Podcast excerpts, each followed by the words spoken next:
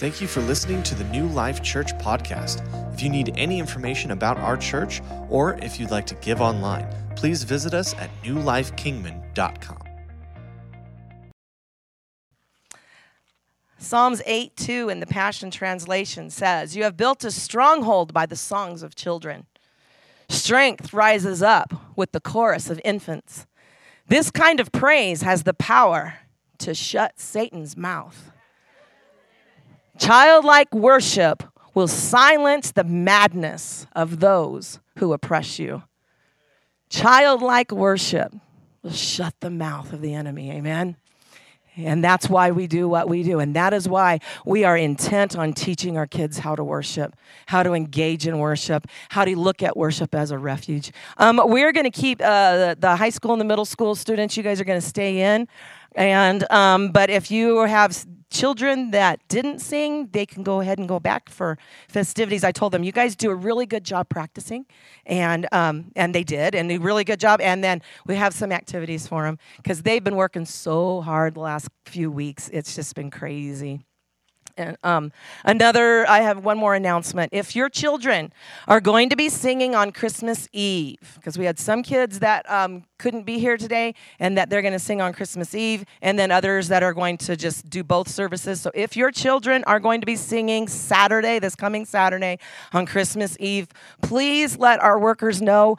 Um, confirm that in the back so that way we know how many children. And then there's a little note that you need to pick up afterwards, and then we also have a little gift after service in the foyer for all the kids, and so stop by the table in the foyer for that. Amen? Let's just take a minute, because I'm telling you what, the presence of God is here. Amen? Presence of God is here, and it's moments like this, it's moments like this that we need to take note of, and it's moments like this that as parents, you need to take note Of that, of these, of these moments. Tuck those away in your heart, because I'm telling you what, these can be landmark moments, not for you and for your children.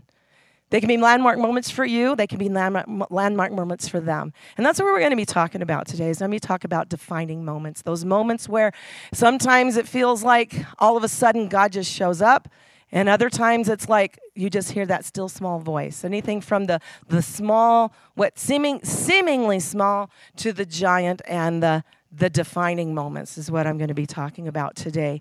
And I'm telling you what, um, that right there, that right there, pulling down strongholds, that right there, making the enemy shut his mouth, bringing in the presence of God. Did you feel it? Did you feel the anointing? That even though they were like, they didn't really, you know, some of them do. Some of them understand what worship does for them. But a lot of them, it's like, oh yeah, we like this song. And then let me bring, let me bring some clarification. Let me bring some clarification, okay? When I gave Jason the song list and he goes, "Why are you doing Lions?" I said they wouldn't perform it. They wouldn't come sing unless Lions was on the list. I'm telling you. They, we have been singing Lions for about nine months. I'm telling you what, that song, and can you see that that is not a bad song for them to get into their spirits? You know, that is a song that they need, that later on down in life when they're a teenager and they're wondering if God even exists, or they're wondering where God was, and they're getting ready to make bad decisions, in the back of their mind, they're going to hear that. "If you're going to fly, you'll fly like eagles." And they'll be going, "No, no, no, no, not right now." Some of them, and some of them will run to it as refuge. "If we're going to stand, we'll stand as giants. If we're going to walk, we walk as lions." In the boldness and authority that God has given to us. And that's what we're teaching them in Children's Church. And if you would like to be a part of our team and join in, I'm telling you what, God's doing some great things in our workers as well. And we we would we would love to have you in. Hey, how's that for a shameless plug? Yes. Oh, I'm telling you what, God is so good. I guess I better preach some notes, huh? Because um, January of twenty fifteen, you know, we always start the new year as like, okay, God, what what's going on? You know, we want, you know, we don't really make New Year's resolutions, but it's like, okay, let's get back to basics. We're going to go, you know, we're going to take better care of ourselves. We're going to join the gym again, and or go back to the gym. Change our eating habits after eating all the sugar and all the, although this Christmas we've been doing really good with um, monitoring that. But um, twenty fifteen, January twenty fifteen, I felt the Holy Spirit impress upon me to start journaling. And I said, really? Because for me, it feels like homework. Journaling feels like homework. Um, we went and we took a trip uh, when I was, gosh, way, way back in nineteen eighty-two, nineteen eighty-one. I was in middle school, and um, uh, we took a trip, and we spent the entire summer with my aunt and uncle. And my dad says, hey, you have a notebook in there. You should journal your trip. And I'm like, what? Summer vacation. Why are you giving me homework? I'm not going to write anything down. I wish I would have. Go back and tell that young little kid, straighten up, listen to your dad. That's right. But in twenty fifteen, I really felt the Holy Spirit impress upon me to start journaling, and I was like, oh, really? So I thought, okay, that that that's that could be a good idea. And then I kind of hem-hawed around. Well, my birthday is at the end of January. And for my birthday that year, I got three journals given to me. So I said, okay, Holy Spirit, I hear you. But I'm not journaling every day. I'm not journaling every, I'm not making the commitment to journal every day, because I don't know if I can stick with that commitment. And so what I did was I said, I am going to write down just, you know, scriptures, started writing down lots of scriptures, and I'm going to write down just different things that maybe Holy Spirit might impress upon me. Something happens in church, something happens in children's church, you know. At that time we were doing breakthrough and, you know, on a, uh, and, uh, on a weekly basis, and whatever whatever happened there, let's go ahead and we'll, we'll make notes of that. We'll make those notes, okay? We've got, you know, If God does something, if God does something, I'll just write it down, okay? Little did I know that twenty fifteen was going to be a life-changing year for me. And I'm so glad that I have the notes to record my journey. Because, uh, like I said, that it was a life-changing year. It was the year that I became awakened to who my Heavenly Father was. To who my Abba Father was. You know, all my life, my dad, he had a uh, an experience, a Holy Spirit encounter when I was a child and when I was a little baby. And that, from then on, we were in church. Every time the doors were open, we were there. And um, so I, I grew up in church. And I grew up loving God, and I knew I was saved and everything, but my I was it was more uh, performance-based as we got into ministry. It's like, okay, this is what we're doing. This is our job. We are performing for, uh, you know, we're doing this, and it's going to be performance-based. You know, that's what it was. We didn't say that, but that's what it was. And you know what? If I, I'm just going to work hard, and, and God's going to bless me at some point in time. And little did I know that that's not really what a relationship with God is about. And it's amazing that I went so many years um, praying, fasting, reading my Bible, teaching, worshiping. And I would have count encounters. I would have moments. But I wouldn't have, like, a lifestyle. It wasn't a lifestyle. And it was like in twenty fifteen what happened was it was like one day I, I woke up. And I was like, God, I want more of you. God, I'm not, I'm not, I'm not happy. I'm not happy where I'm at right now. I'm not happy with my relationship. You know, if you can speak to Moses on the top of a mountain in a cloud and you could bring him in, I want that. I want the cloud. I want to see you. You know, show me your glory. Stick me in a rock somewhere so I can see your glory. I want pure glory to shine from within me. There's got to be more. There's got to be more because I'm tired. I'm tired of doing church. And he goes, okay. And we were at a conference, and this little twenty-something girl came up to me at the very, very, very, very end of the conference, very end, like five o'clock type of thing. And she said, God has a word for you. And he said, you need to get up, and you need to seek him, and he will meet you. You need to get up in the mornings, make time, and he will meet you. And that's when my life changed. And so that's when these significant moments started coming around, these defining moments, these moments that it's like, man, I think I should write that down. And there was a scripture, and that scripture, I would be reading my Bible, and there would be a scripture. And then all of a sudden, it's like, I, I, I can't go any further. Let me read that again, and let me read that again. And I'm not sure what it means, but I think I need to write that down. And then God would start speaking to me through my journaling.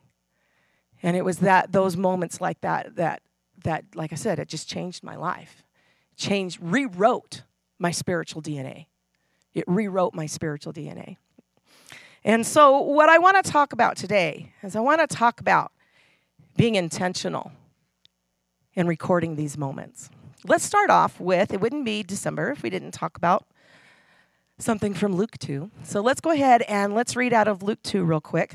And um, let's see what God has for us there. Now there were in the same country shepherds living out in the fields, keeping watch over their flock by night. And behold, an angel of the Lord stood before them, and the glory of the Lord shone around them, and they were greatly afraid. And then the angel said to them, do not be afraid, for behold, I bring you good tidings of great joy, which will be to all people. For there is born to you this day in the city of David a Savior, who is Christ the Lord. And this will be a sign to you. You will find a babe wrapped in swaddling clothes, lying in a manger. And suddenly there was with the angel a multitude of the heavenly host praising God and saying, glory to God in the highest, and on earth peace, goodwill toward men.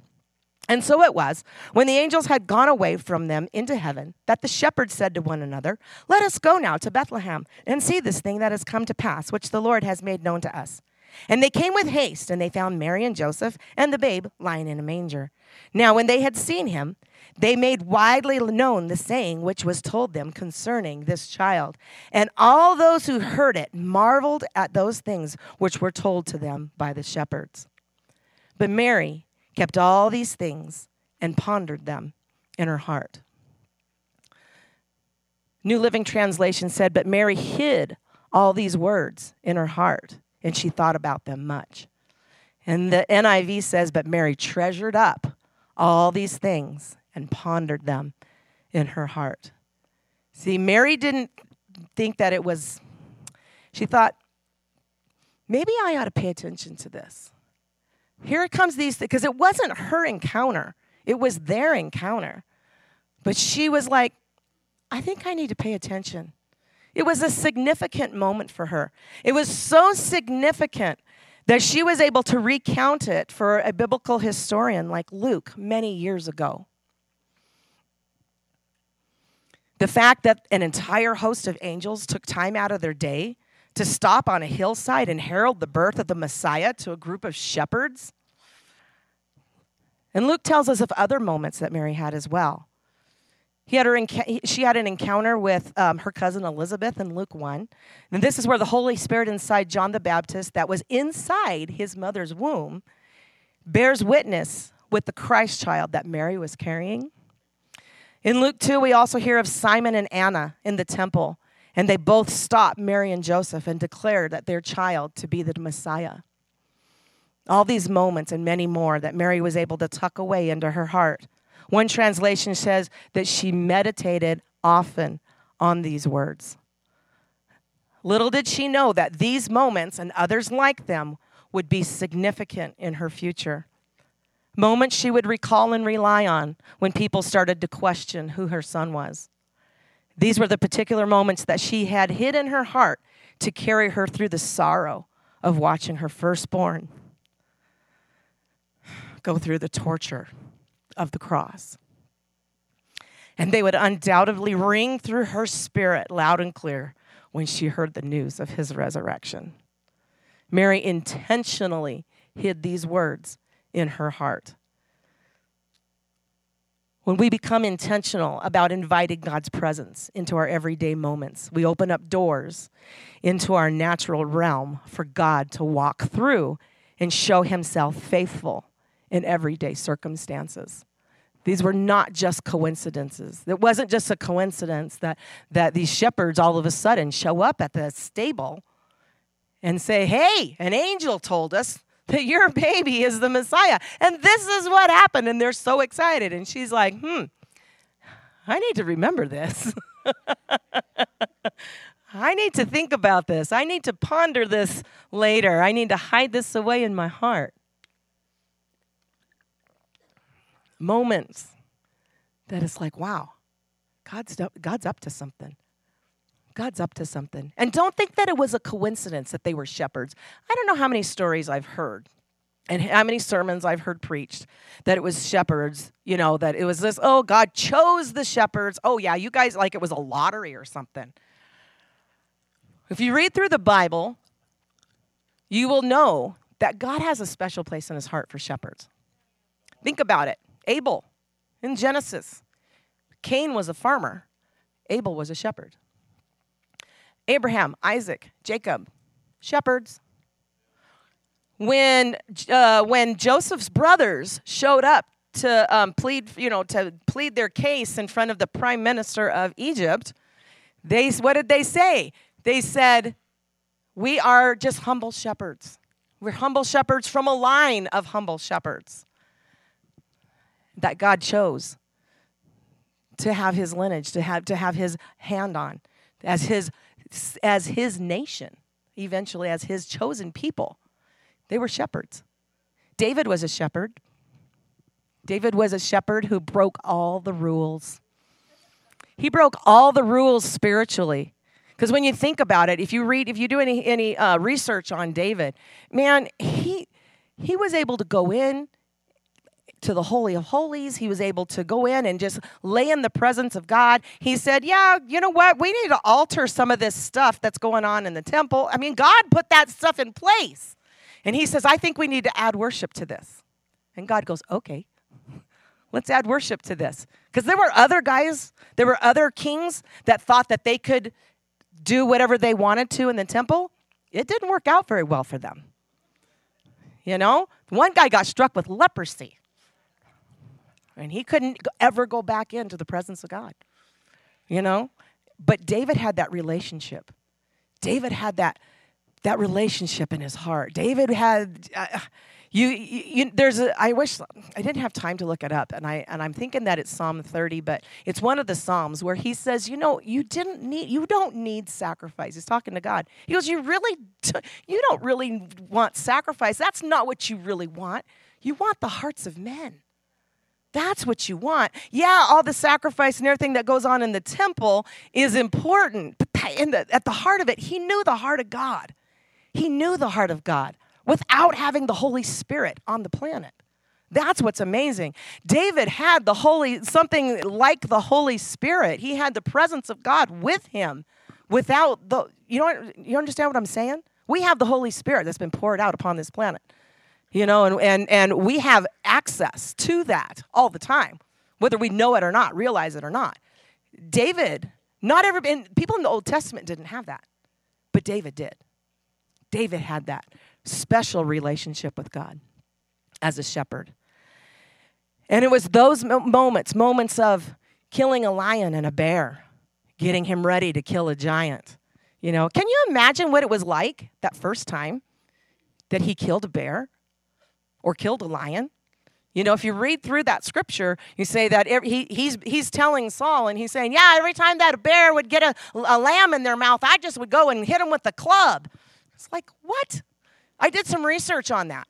I did, um, back in biblical times, the lions and bears are extinct now in Israel, but they were around back there in bi- biblical times. And, you know, these bears, the, si- brown, the Siberian brown bear was up to five, six hundred pounds. It was a smaller bear. But still, five hundred, six hundred pounds, that's a pretty big bear. And the lions were the same, you know.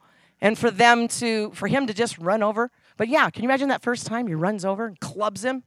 Oh my gosh, I just killed a bear. You know, it's interesting. Anyways. But those were moments that David kept track of.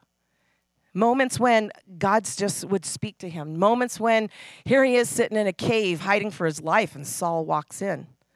And God says, don't touch him. And he chooses not to kill him. Chooses not to kill the man who would have killed him. If he'd have seen him, he'd have killed him. These are those moments. And so now we find David, fast forward to First Samuel chapter thirty, verse six, where he all his men are against him because they just, they're, you know, the story is that the, the, the camp just got raided and all their women and children and everybody, everything's been carted off. And it says David was now in great danger because all his men were very bitter about losing their sons and daughters, and they began to talk of stoning him. But David found strength in the Lord his God. One, one translation says David strengthened himself in the Lord.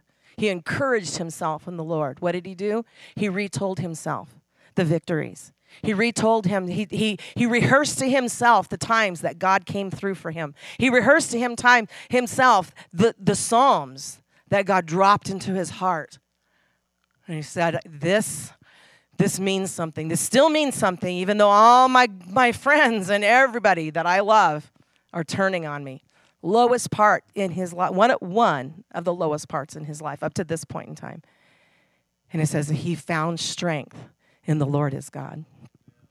He found strength in the Lord his God. We were meant to keep a record of what God does in our lives so that when hard times come, we have a refuge in our Heavenly Father. John sixteen thirty-three says, "These things I have spoken to, to you, that in me you may have peace. In the world you have tribu- you will ha- in the world you will have tribulation, but be of good cheer. I have overcome the world." Jesus says, "Don't forget. Yeah, you're going to have tribulation. We are in the world, but we are not of the world." And the rain, it rains on the just and the unjust. Everybody goes through the mill. Everybody has sludge in their life. Everybody has hard times. But we have God's presence. Amen. If we tap into it. If we tap into it. And that's the thing. Is, and that's what this message is about. It's tapping into that.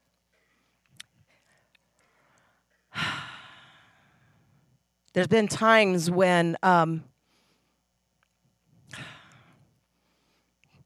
when it's when God's visited us, and it's like, okay, what did that mean? You know, we feel the presence of God. The other day, I was watching a T V show, and I was just sitting here, and I was like, it was the series season finale. It was the last one. We're finishing up this. This, this, this, these show, this show, and it was the last one they were going to make for a little while. And I'm halfway through, and all of a sudden, I just feel the presence of God on me. And I'm like, okay, God, I know you're not anointing this, this show. What is going on here, you know? I don't know. Maybe Star Wars is anointed. My sister thinks so. so. But, um, you know, and I'm like, wow. But sometimes God just wants to show up, just to say, hey, I'm here. And so I closed my computer, set it off to the side, and I spent a few minutes just talking to him. And he was, what he was doing is he was helping me with this message and kind of giving me some clarity on this message. It's like, okay, instead of watching that, I need to finish this. This is what this is what I need to do right now, which I knew. But it was nice for him to just say, come on, let's work on this. It's like, okay. There was one time that we were in, um, we were in a prayer meeting. John and I were in a prayer meeting. We were, we narrowed it down to nineteen ninety-seven, a long time ago. Um, we narrowed it down to, it was about nineteen ninety-seven because we were starting the building, this building. We were starting to build this building. We were downtown. And a friend of ours decided that he was going to get a an intercessory prayer group, to, uh, a prayer prayer meeting night together. And we said, you know, the only reason why we went is because we were on staff and we were required to go. And so I was like, okay, let's go support our friend and let's go to this prayer meeting and and, and pray. Yeah, we're going to pray. But, you know, at that point in time, our hearts weren't really connected. We were kind of in this mode of, okay, we're we're, we're getting ready to start this building project, and, and things are kind of lining up there, and uh, we don't have time to pray. Okay, we'll go pray. And so just being honest, just being honest. So we were sitting in this prayer meeting, and the room is full, and, and it, it, uh, it was just this nice square room, and chairs all around the outside edge, and everybody was around the outside edge sitting in a chair and just kind of looking, you know, and we were praying, and And as we're praying, you know, we just felt the presence of God come upon both of us like nothing I've ever felt before or since. And I didn't realize that he was feeling it, and he didn't realize I was feeling it. And I thought, man, I I need to like kneel down and turn around in my chair and kind of focus a little bit more, because, you know, I realized that there was something going on that was not normal. This does not normally happen in a prayer meeting. And so I remember sliding out of my chair, kind of like Jell-O, onto the floor, and I didn't make it to turn around. I just went on my face, and I looked over, and, and uh, John was doing the same. And the only reason I knew that he was doing the same is because we were plastered to the floor with such a presence of God that my head was turned like this, and I couldn't move. So the only reason I knew he was on the floor is because he was sitting right here next to me, and his face was turned the other way. So that's why he didn't even know that I was going through this with him. And we were like, I'm telling you what, nailed. Like there was a big old huge concrete block sitting on top of us. And yeah. And we're laying there, and I'm like going, okay, I'm dying now, because God is going to squish everything out of me. And I kind of wish he would have squished a little bit more out of me. You know what I mean? It's like, yeah, both physically, no, but spiritually, it's like, shh, get some of that garbage out of there. Squish some of that garbage out of there. But we're laying on the floor, and I don't know. It, of course, you know, you have these encounters, and you feel like they're only like two minutes long, and it was probably longer than that. And we, as we were comparing notes, as we were talking about it later on and finding out that this, I knew it was happening to him, and I'm like, we were driving home. I'm like, what in the world was that about? And he's like, oh, did you feel that too? I said, yeah. And so as we're talking about it at home, or, you know, on the way home, um, he said, I felt it lift. And in his heart, he cried, God, don't go. Don't, don't let this end. We want to stay here. This is where we want to stay. And I'm telling you what, what we would give to go back to that moment. You know, it's that we've lived our lives to go back to that moment and more. And I'm saying, um, it was one of those moments, and we were like, God, what? What did that mean? And at that point in time, we really didn't know how to pursue that. We didn't know how to, we didn't know what to do with it. But what it ended up being is that it ended up being a moment that would carry us through, that would give us the confidence to know that God is with us, that give us the confidence to know that God is moving in our hearts and in our spirits and in our lives. And that because I'm because building this building was hard. Building this building, we had to we did, we chose to give up our salary for a long time and uh, just live off of faith. And I'm telling you what, it's easy to say you're going to do that, but when you start doing that, It can be it can be hard at mo- at times, and we would go back to that moment where it's like, okay, God, you are doing something that you are doing something in our lives that that means something, and we didn't know how to put words to it, but in our spirits we knew we knew that God that God was taking us somewhere, and it carried us through, it carried us through into through the more difficult times. Um. One moment that I had during that time of where we were building is that we didn't have any money for groceries. There was a lot of times we didn't have money for groceries. And I remember one Sunday morning just standing in the shower going, you know what, God? Your word says. Your word says that if I pay my tithes, that you will open up the windows of heaven and that you will pour out a blessing. And Father God, I'm not looking for a, mi- a million dollars. I'm just, I just want to feed my children.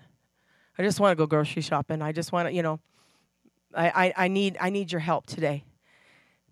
And so we went to church that morning. And as we're coming, as we are leaving, somebody stops John and hands him an envelope and says, go feed your kids. They said, go grocery shopping. And he opened up the envelope. That day, he opened up the envelope. There was almost two hundred dollars in there to go grocery shopping.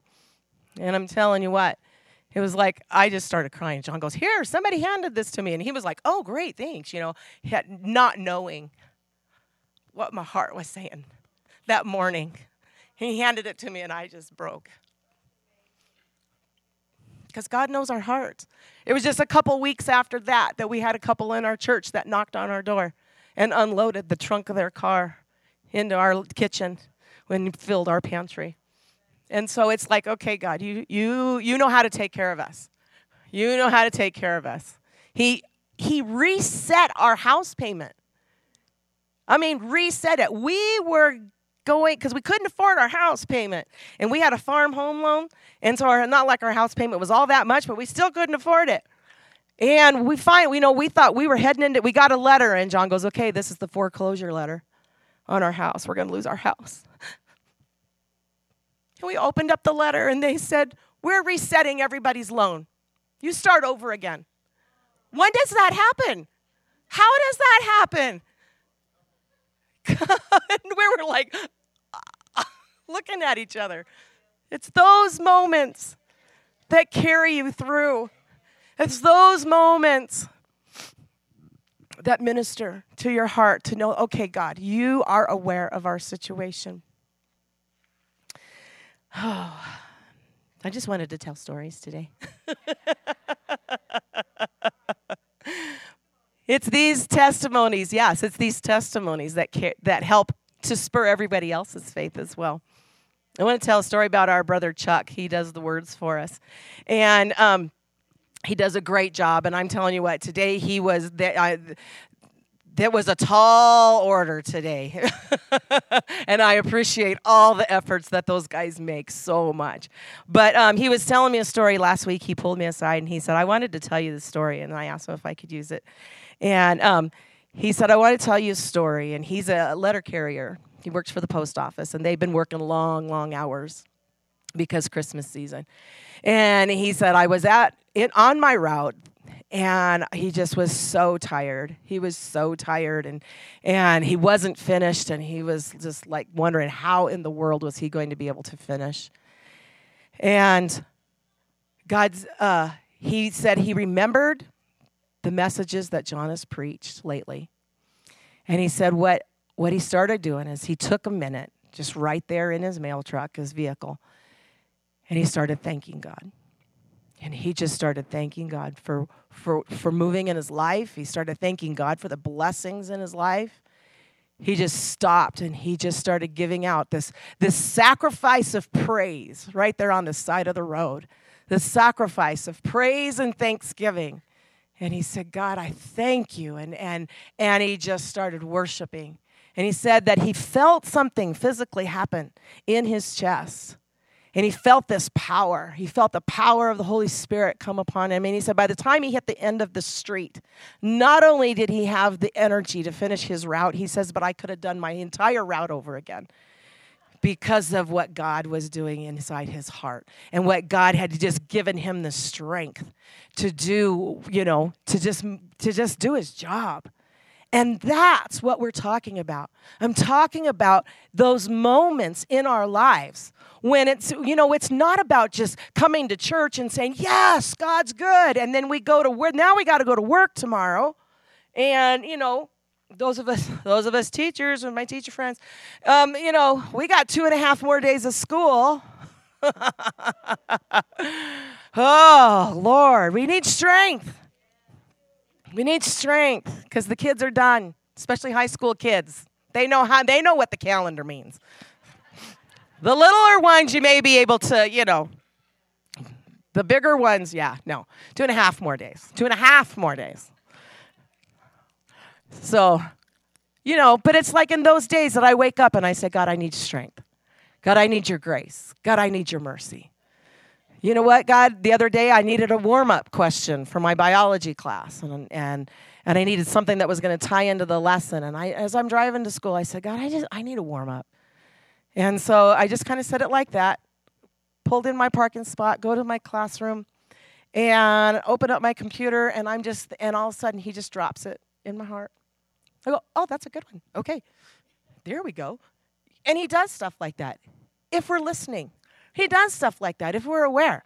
He wants to be that much involved in our lives. He wants that much to be, he wants that much, to, uh, I don't want to say attention, but that's how he wants to be involved, to where we're not, we don't, we weren't meant to walk this life alone. We weren't meant to do life without him or just meeting with him once a week or once a month or however long it is. He wants to be in our lives every single day. It's moments like these where the testimony of God's goodness gives us strength and carries us through. But we have to let him into our situations. It requires full surrender and acknowledgement that we can't do life alone, and understanding that his grace is enough for every situation. His grace is enough. His grace is sufficient. If Paul can say in sitting in a prison, you know, malnourished and, you know, all that and change, and if he can say God's grace is enough for me today, we can say it sitting in our comfortable house in the United States. Say God's grace is enough. God's grace is enough. God's grace is enough for me today. So I want to take a little bit of, I want to kind of take a, a little bit of a turn here, and let's talk about, um, let's talk about what he wants to do next year in the, in twenty twenty-three. As I was reading through, I read through the Bible t- this year. I read through the entire Bible. Monumental moment in my life. I have read probably every chapter, every book of the Bible at some point in time or another, but never have I sat down and read Genesis to Revelation. This year, God had grace. It was the grace of God, I'm telling you. It was the grace of God. Because I get sidetracked. You can't tell, but I get sidetracked and go on little bunny trails, reading my Bible, go, oh, what does that mean? Oh, let's do a word study. Oh, you know. And so, so anyways, I read through the entire Bible, and I just saw God revealed in so much. You know, John goes, what about the begats? Yeah, I, I found him in the begats. Wow, that was really cool. We'll talk about that later. That's another sermon. But today I want to focus on Ezekiel. And in the book of Ezekiel, chapters forty through forty-seven, God gives Ezekiel this amazing, lengthy vision. But at the beginning of the of the chapter forty of, of in Ezekiel, he says these words. He says, "Look carefully and listen closely and pay attention to everything that I am going to show you." And that's what I feel like he's talking, telling us for next year. That he's telling this body, he's telling the corporate church to look carefully, listen closely, and pay attention to everything that I'm going to show you. A few months ago, a couple months ago, I had a dream. And I dream all the time, and they're all like, you know, just all this, go- all this stuff. I'm like, Holy Spirit, please help me to sort through my dreams. And if you're trying to speak to me, something, you know. Well, on this particular dream, I knew it was from God because it was so crystal clear.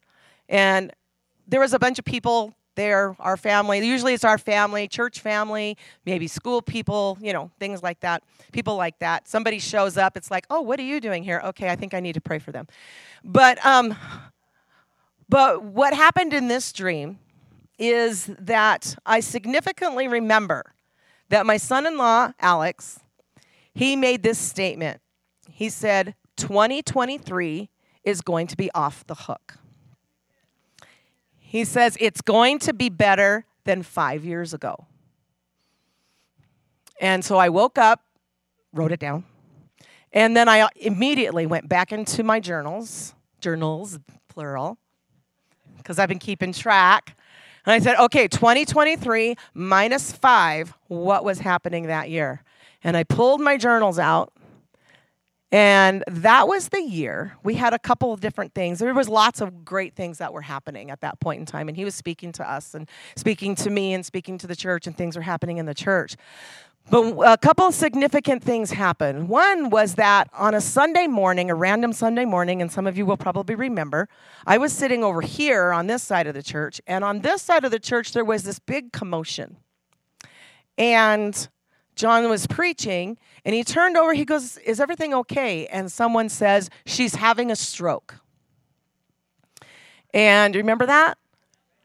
And She here here there's this a sister in our church was having a stroke, and so Tim Grenier is a paramedic. Tim, wave your hand, yay! He's like, what are you what are you doing? He was in the back, and he's a paramedic, and he immediately started doing his paramedic thing, and he made a beeline to her, and, and he's, you know, he's doing what, what he needed to be doing. Her family called the par- called the, you know, emergency nine one one and all that, and John said, let's stop and let's pray. And everybody reached their hands towards her, and we prayed, and she started to recover. She, she started to recover to the point where when the ambulance got here, she goes, I don't want to go. She goes, I'm better. And her family were like, no, you need to go get checked out. So and and um, so she um, so she goes to the hospital. They get checked out. By the time she sees the doctor, the doctors look at her and said, "You didn't have a stroke. You're lying. You didn't have a stroke. There was nothing. No, there were no residual. There was no residual evidence that she had ever had a stroke that day." But you asked Tim, and Tim said, "She is having a stroke." He was right there. And her family knew she was having a stroke because it wasn't her first one. And God healed her right there in our service. That's what was happening five years ago. Five years ago, I was standing in the foyer, and our lovely sister Irma came to me, and she said, Kathy, I've been diagnosed with cancer. And I said, okay. And she goes, you need to pray for me. And I go, you know, we have this ministry team that will agree with you, and they believe God. And she says, no, God says you need to pray for me. And I said, okay, I, my prayers are just as good as theirs. Okay, let's go. Standing back there in the foyer, and I laid hands on her, and we prayed, prayed a prayer of faith. She came back a few weeks later, cancer-free. Cancer-free. And she's here today. Still, still cancer-free.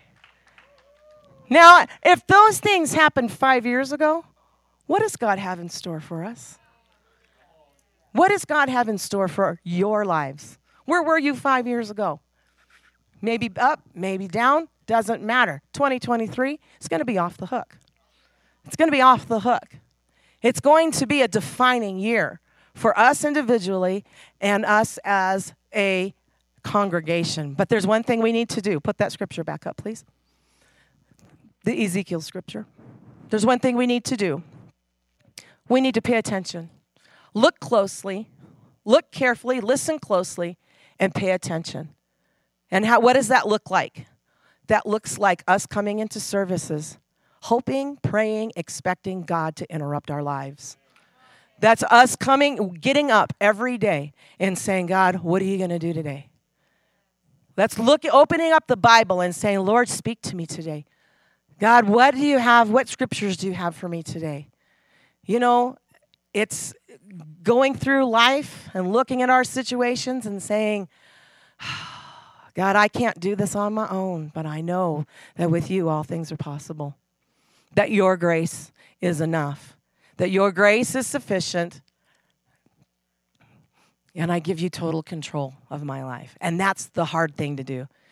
I turn my heart over to you. I turn my will over to you. If Jesus could do it when it came to the cross and say, not my will, but yours, what other situation is worse than that?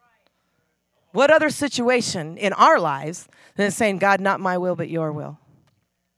And turning it over to him and understanding that he is a good father, and that he will not leave us nor forsake us, and that whatever he requires from us and whatever he wants us to do, he will walk with us, carry us through our situations, good, bad, whatever it is. If we open up our hearts, if we open up our spirits, if we allow him full access to our lives, I'm telling you what, you will, your life will not be the same. Amen? Amen, amen, amen. Be ready to watch for God move significantly in our lives. Start journaling. If you haven't, if you don't journal, start journaling and writing things down.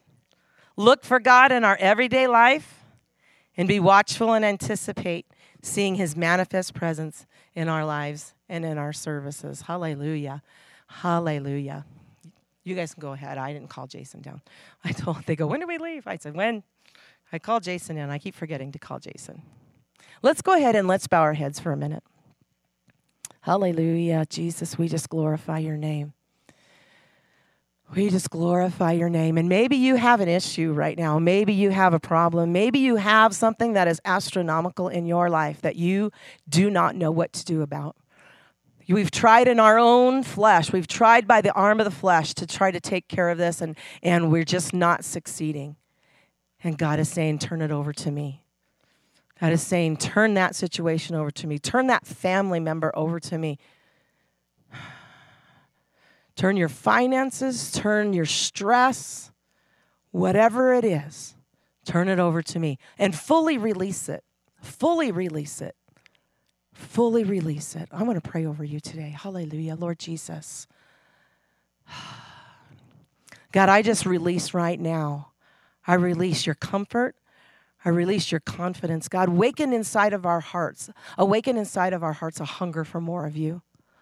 Awaken inside of our hearts an anticipation to see you moving in our lives. God, give us an awareness. I pray, God, for an extra measure. I pray for the manifest presence, your manifest presence, that we would feel you in our lives on a daily basis, Lord God. Father God, I pray encounters upon people right now in Jesus' name. I just speak that out right now, and I thank you, Lord God. Hallelujah. That we, as we look towards twenty twenty-three, that no matter what's going on in the world, no matter what is going on in our nation, no matter what is going on in our city and in our personal lives, God, we know that you are in control, and we turn our will and our, our lives over to you, Lord God. Hallelujah. I speak hope right now. I speak hope to a hopeless situation. I speak life To, to to situations and to, and to circumstances that may seem dead. I speak clarity. I speak clarity where there's confusion right now in Jesus' name. Hallelujah, hallelujah, hallelujah. And if you don't know him on a personal basis, on a personal level, you don't know him. Maybe you thought, maybe you would like you thought you knew him, or you want to know him even deeper. You want that deeper relationship. Then when we're done, you need to come up and let someone pray with you. Let someone pray with you, agree with you in prayer. Hallelujah. For breakthrough, for an encounter. Hallelujah. That we would not be satisfied where we are today. That we would not be satisfied with the status quo. But until we breathe our last breath, Lord God, that we continue to seek after you, that we continue to search after you, Lord God. Hallelujah. I thank you, God, for what you're doing and what you have planned for us. Hallelujah. Thank you, Jesus. I pray that the God who gives hope will fill you with much joy and peace as you trust in him. And then you will have more and more hope, and it will flow out of you by the power of the Holy Spirit. Let our hope be contagious. Let our hope be contagious. Hallelujah. We give this all to you, God, in Jesus' name. Amen and amen. Thank you, Jesus. Glory to God. I forgot to have Jay come up and play piano, but whatever. Sorry. Yeah. I don't do this every week. Um, thanks for coming. We want to remind you of our Christmas Eve service um, on Saturday and our Christmas morning services and everything that's online. We want to wish all of you a Merry Christmas, and you guys have a good week. Amen.